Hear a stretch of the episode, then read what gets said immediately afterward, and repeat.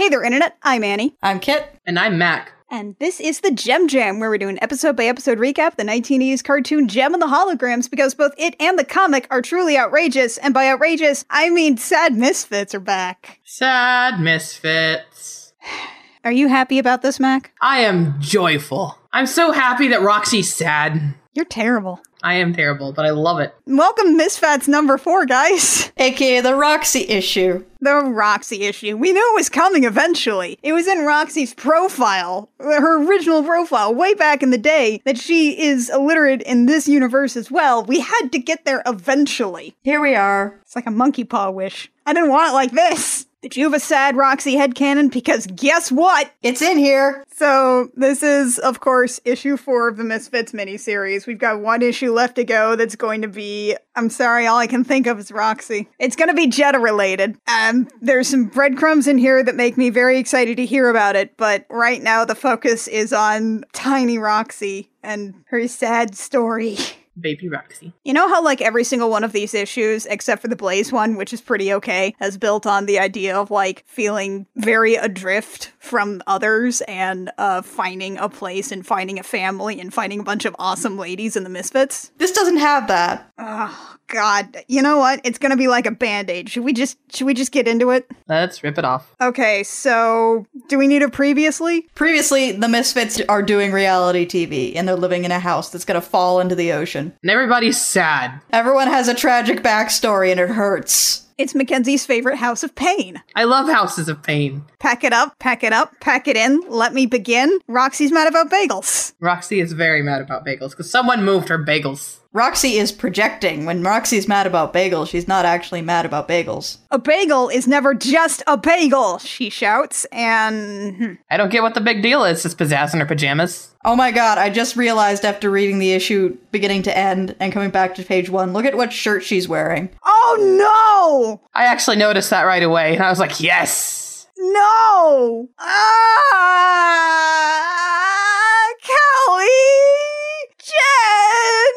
Why? I was focusing on Pizzazz's cool skull footy pajamas, which we haven't seen for a while. You people do this to me. You made me look at this with my own eyes. This isn't, of course, directly stated, but we know it's coming here. But it's also done very well, where it's like, just read the darn labels, you can find your precious bagels, and Roxy just glares at her and says, That's it. I can't stay here. Roxy, you signed a contract. You have to literally sign a contract. Do you even bother to read it? And Roxy just gets mad and storms out. Also, Clash reorganized everything because that's what Clash does. She's not a misfit. By the way, one thing I really like about the last page and this one too is that they're doing that thing again where there's that slight uh, letterboxing going on of the recording, so you can tell this is all on camera. It's even got like camera one up in the corner. It's a really nice touch. Also, we're zoomed in on Roxy's name tag on her shirt, which says Frank. How dare you? How dare you? So Roxy storms out. She goes to the gym and she points at the cameras and says, And you don't follow me. And they're like, yeah, we're gonna follow her. So the next time we see him, we've actually got a camera shot of the camera person must be almost hiding uh, of Roxy going around getting ready for a boxing as she mutters to herself. You can't even find a bagel for breakfast without reading 50 cabinets. And then we see her talking to somebody saying, uh, hey there, there's a little girl here. And Roxy's first question is, Are you a boxer? I haven't seen you around. Roxy, what do you think the answer to that question could possibly be? Now it could be like a cute question, like talking to a kid, sort of talking up to them. I get the feeling that Roxy is genuinely asking whether this 10 year old girl is a boxer. I think she's probably just gauging to see if this 10 year old can beat her up because it's very important to know whether or not a 10 year old can beat your butt. They will surprise you. They're small, they're flighty. Uh, but the little girl takes it in stride. Oh god, she looks so cute. Ah, she's got like natural hair and up these two big, just pigtails. It's so adorable. And she's got literal stars in her eyes. I feel like maybe the Misfits music is not something that she should be listening to at her age. I'm just gonna go out there and make a guess. Nah, it's fine, it's fine, it's fine. It's, It's, fine, it's totally fine. I mean, I spent most of my years from when I was 10 to like 15 listening to Evanescence. Okay, yes, obviously the explicit content labels don't actually do anything, but I don't know, maybe she's got a cool dad. He's a boxer. Yeah, he's working out here and said that the little girl here could come over and ask for an autograph. And she says, You're Roxy, you're in the Misfits. I want to be a drummer just like you. And she wants an autograph. Her name is Nevaeh. It's it's heaven spelled backwards. And poor Roxy is starting to sweat. Because she doesn't know how to spell that. And then she finally notices the camera. Oh boy. And then she just runs away from the little girl. But luckily, Jetta's there. Thank God Jet is here. We love you, Jetta. Keeping it real. Does Jetta just perpetually shadow Roxy, prepared to beat up anybody who messes with her? Yes. Like Jetta is just in her I'm ready to kill someone outfit. Her tank top, which has been shredded, by the way, says keeping it real on a reality show. Jetta thinks she's funny. Jetta is funny. Jetta's hilarious. And she's also threatening the camera crew, and they are terrified of her. I fully believe that Jetta would follow through on her promise to break every bone in their bodies twice. So she heads off into the locker room and finds Roxy hugging her knees to her chest. Oh, Rox, no. And then we see that it's not the first time that she's been in that position when she's frustrated. And we go to about 12 years ago in Philadelphia. Tiny Philly Roxy Tiny Philly Roxy, who likes drumming already. in the principal's office. And by the way, like we've talked before about how the flashbacks have these really good muted tones, and Robado's colors are just in high form here. Everything looks a little dirty, everything looks a little muted, everything looks a little sad, and it really adds to the to the atmosphere of it. And we introduce this principal character by having her correct Roxy's grammar, which immediately puts me on edge. Told you it wasn't nothing. Anything. It wasn't anything. Yeah, way to try and prove you're better than a 12 year old. So she sends Roxy out because Roxy's not going to say what happened, asks her to send in Laura, and then we go see Laura, who I think this is the exact same tune that the mean girl in Stormer's flashback was singing. Mean girls always sing the same song with modified lyrics. It's true. It's a universal constant. I'm guessing these kids have been in a huge fight, probably because Laura's a jerk. Probably deserve to get punched in the face. And then we see Roxy uh, home in what looks like her dad's garage. It looks like they live in a pretty small apartment together, but I mean, it's got a garage and he's a mechanic, so it can't be doing that bad. Well, relatively speaking.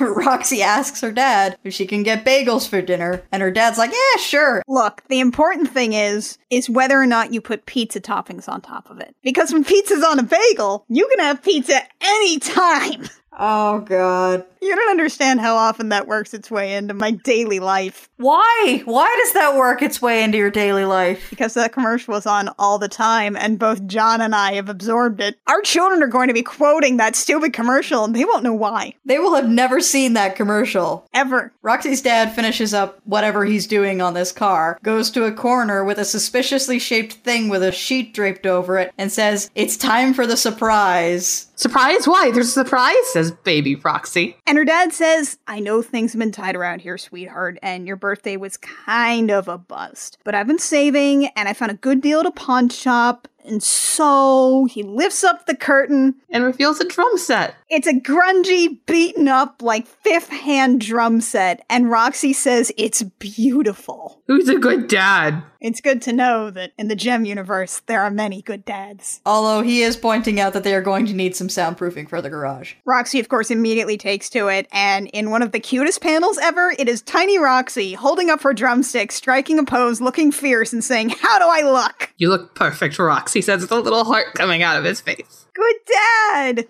Speaking of good dad, we have roughly nine years ago. Ah, so this is about three years later. Roxy comes to this kitchen, which St-Onge did a lot of really good quick detail work just to imply a whole lot of story about how their life is without actually telling you, like, they're not financially stable. It's just, it's really good stuff. And Roxy comes to her dad and confesses what she considers to be the most embarrassing thing in the world, which is that she can't really read. And dad looks up, says, Okay, come here. Aww. And they sit down and they talk about it. He just like, it's not like he gets mad or is disappointed in her. He says, just tell me what happened. And Roxy has this little breakdown, which is so heart wrenching. Oh. Like it's all coming out of her mouth at one time. You can tell this is stuff that's just been building up in her head and she has been trying to keep it steady and it has not worked. And the way she talks about it, how they went so fast and she couldn't catch up, there was so much to learn and it felt impossible. It's not like there's some kind of um, learning disability at, at work here. Yeah, the way she describes it, it sounds like maybe her problems stem from dyslexia. Obviously, learning disorders come in a lot of different shapes and forms and affect you in different ways, but it sounds like that's sort of the avenue they're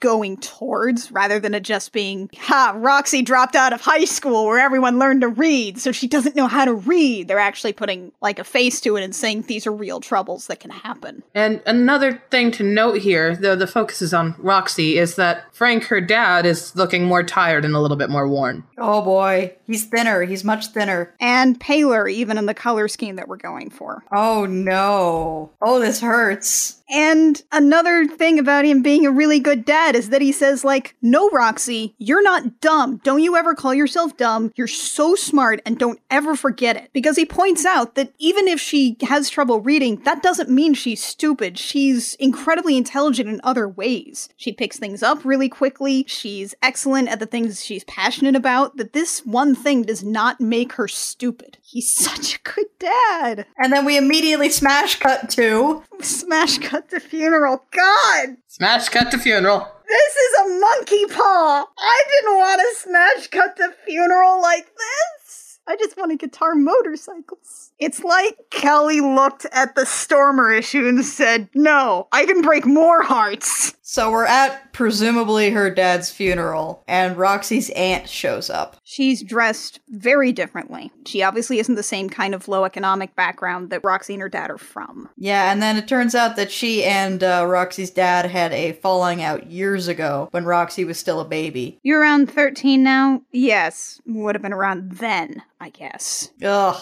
There's some implications. Yep. Nothing to be done about it now, I'm afraid. Let's go. Not even a I'm sorry your dad died. Just, oh, I guess you're living with me now. God, what a good, quick way to write a really scummy person. Uh, and now we're we're in the cafeteria at Roxy's school, and oh boy, here comes Laura. Guess what? Laura didn't stop being a jerk. Hi, Laura. She just got more articulate about calling Roxy dumb. And Roxy got way better at punching the crap out of people. Roxy's eyes actually flash red for a second and she just screams at Laura, I hate you. Oh god. And Laura looks absolutely terrified, which there's a part of me that likes that. Yes. So Roxy makes a run for it, basically runs away from school. The principal has told her, like, I've warned you about fighting repeatedly. This is it. He doesn't say what that is, but it's probably at least suspension. But Roxy decides that that's the sign that she needs. We go to uh, presumably her aunt's house. It's obviously much larger, much more ornate. They got a giant TV. This place also doesn't look particularly lived in. It looks like everything should be under plastic. It really does, and that's so perfect. That's so in line with like that character design that we saw earlier as well. She just looks around and says, "I don't belong here." Piles all of her stuff into a duffel. Holds her old drum kit, that broken, beaten up old drum kit, tells herself it's too big. You can't bring it. No! But she takes her drumsticks.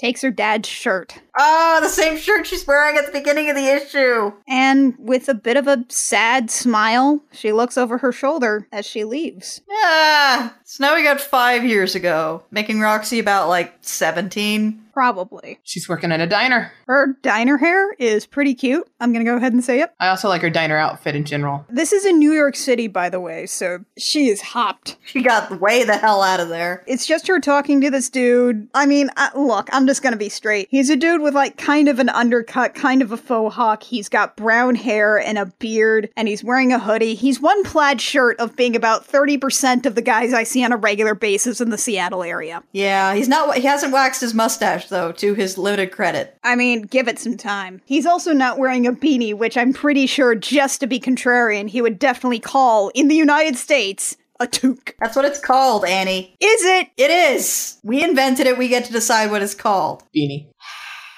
Moving on. So Roxy gets to talking to this guy because he notices that she's a drummer. She's staring at a catalog with a whole bunch of drum kits in it. She's definitely fidgeting the right way. He says, incessant drumming, always a dead giveaway. What kind of setup do you have? I'm saving up for one, Roxy notes. And she wants the one that's like the one her dad bought her. So the guy asks whether she's in a band, and when she says no, he's like, Well, we're looking for a drummer. And it would be a golden opportunity, except for the fact that all the details are on a piece of paper she can't read. Damn it, she says. And just with that despondent look of her staring staring at the audition information and feeling hopeless, we flash forward back to that same hopeless expression now in the locker room of the boxing gym. Oh, and Jetta's there. She just tells her, Jetta, I, I need help. I know, Rox. It's okay. What can I do? Ah, they're such good friends. That's just immediately what she says. It's okay. They're so cute. She has tried. She has tried, and she hasn't quite gotten of trying to spell that little girl's name. I mean, it was a valiant effort. She did okay. Yeah, she's really close there. I mean, phonetically, that seems like about it. And then Roxy just kind of starts chuckling. Because it turns out Sheila means heaven as well. Roxy's like, You named yourself Heaven Burns? Yeah, pretty great, huh?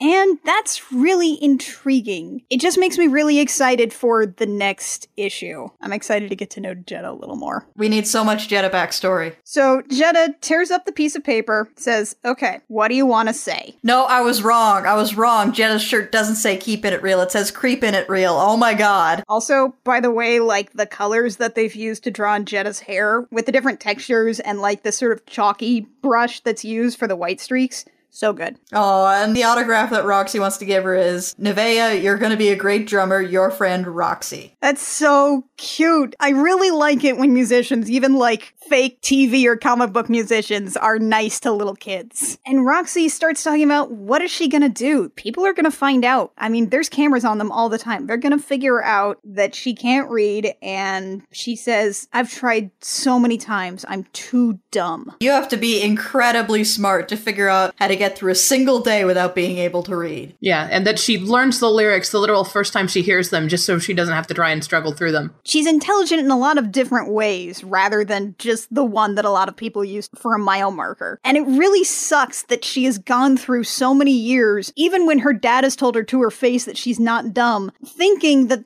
that's the only thing that matters. That's terrible. But we also get like the best pep talk from Jetta, including pointing out that Jetta's going to be right there next to Roxy no matter what. There's a hug! I don't care exactly what the relationship is defined as. All I know is I want it to stay like this. So, uh, as the camera crew are speculating about Roxy, and Roxy gives Nevaeh her uh, autograph, Jetta turns around and is like, Well, Look, give the girl some peace. And they're like, we, we actually have to get this with the whole back of the half the series spread on. She goes, you know what? She needs the room she needs. All right then, so be it. You wankers so desperate for a juicy story? I'll give you a story. And she looks evil. oh my god. There's shadow on her face, there's a brightness in her eyes, there's a savage grin. She's ready. She's gonna give us a juicy story. I'm ready, Jetta. Oh, I can't believe that Jetta's gonna throw herself in this grenade for Roxy. It's so good. Oh, so cute. So good. And that's our to be concluded. That's it. To be concluded. To be concluded. We're probably gonna break your heart some more before it's over. I'm cool with that. Oh my god. God, wouldn't it be so good if it turns out that Jetta is actually a member of the royal family? Oh my god. She's related to that eight year old Duke you hate. No, my rival. He's a Viscount! He's my eight year old Viscount nemesis. She better not. She better not be related to my eight year old Viscount nemesis. I've never met him. I know absolutely nothing about him, but he is an eight year old Viscount. Alright, moving on. Right, my nemesis aside. Oh god, that issue was harsh. That was a hard issue, you guys. I love it. I want some more of it. This is a fine delicacy for you. This is Macnip. Is this comfort food or is this fine dining? Yes. Good answer. It is artisanal mac and cheese. I. Oh my god, I'm drained now. I'm drained. I'm drained after this emotional issue full of monkey paw wishes. I think that is gonna do it for us, you guys. Wonderful pain. Pain. All right, so the Jem Jam comes out every Sunday on iTunes, SoundCloud, Stitcher, and YouTube. You can find us on Twitter and Tumblr. We are at the Jem Jam just about everywhere except on Twitter, where we are at Jem Jam Cast. If you want to support the podcast, a like, rating, review, subscribe, comment wherever you find our podcast is super great, super helpful, uh, especially on iTunes. Helps our metrics, helps us get discovered, so other people can share in this exquisite pain about Roxy. Spread the pain. That's what I did to Annie with More Than Meets the Eye. God, robots and robots. If you want to support us financially, you can do that on patreon.com slash the jem jam. For a couple bucks a month, you can support both this and other projects such as I Will Fight You. Join us next time for more comics about glam rockers that shouldn't be as sad as they are. Until next time, dear listeners, I'm Annie. I'm Kit. And I'm Mac. And this has been the Jem Jam, where we remind you Raptor shrieking, says excitement or emotion. It's generally set apart from the misfit by an exclamation point or by a comma when the feeling's not as strong. Hmm. No, the feeling's always strong. There's, there's never a comma. It's always strong.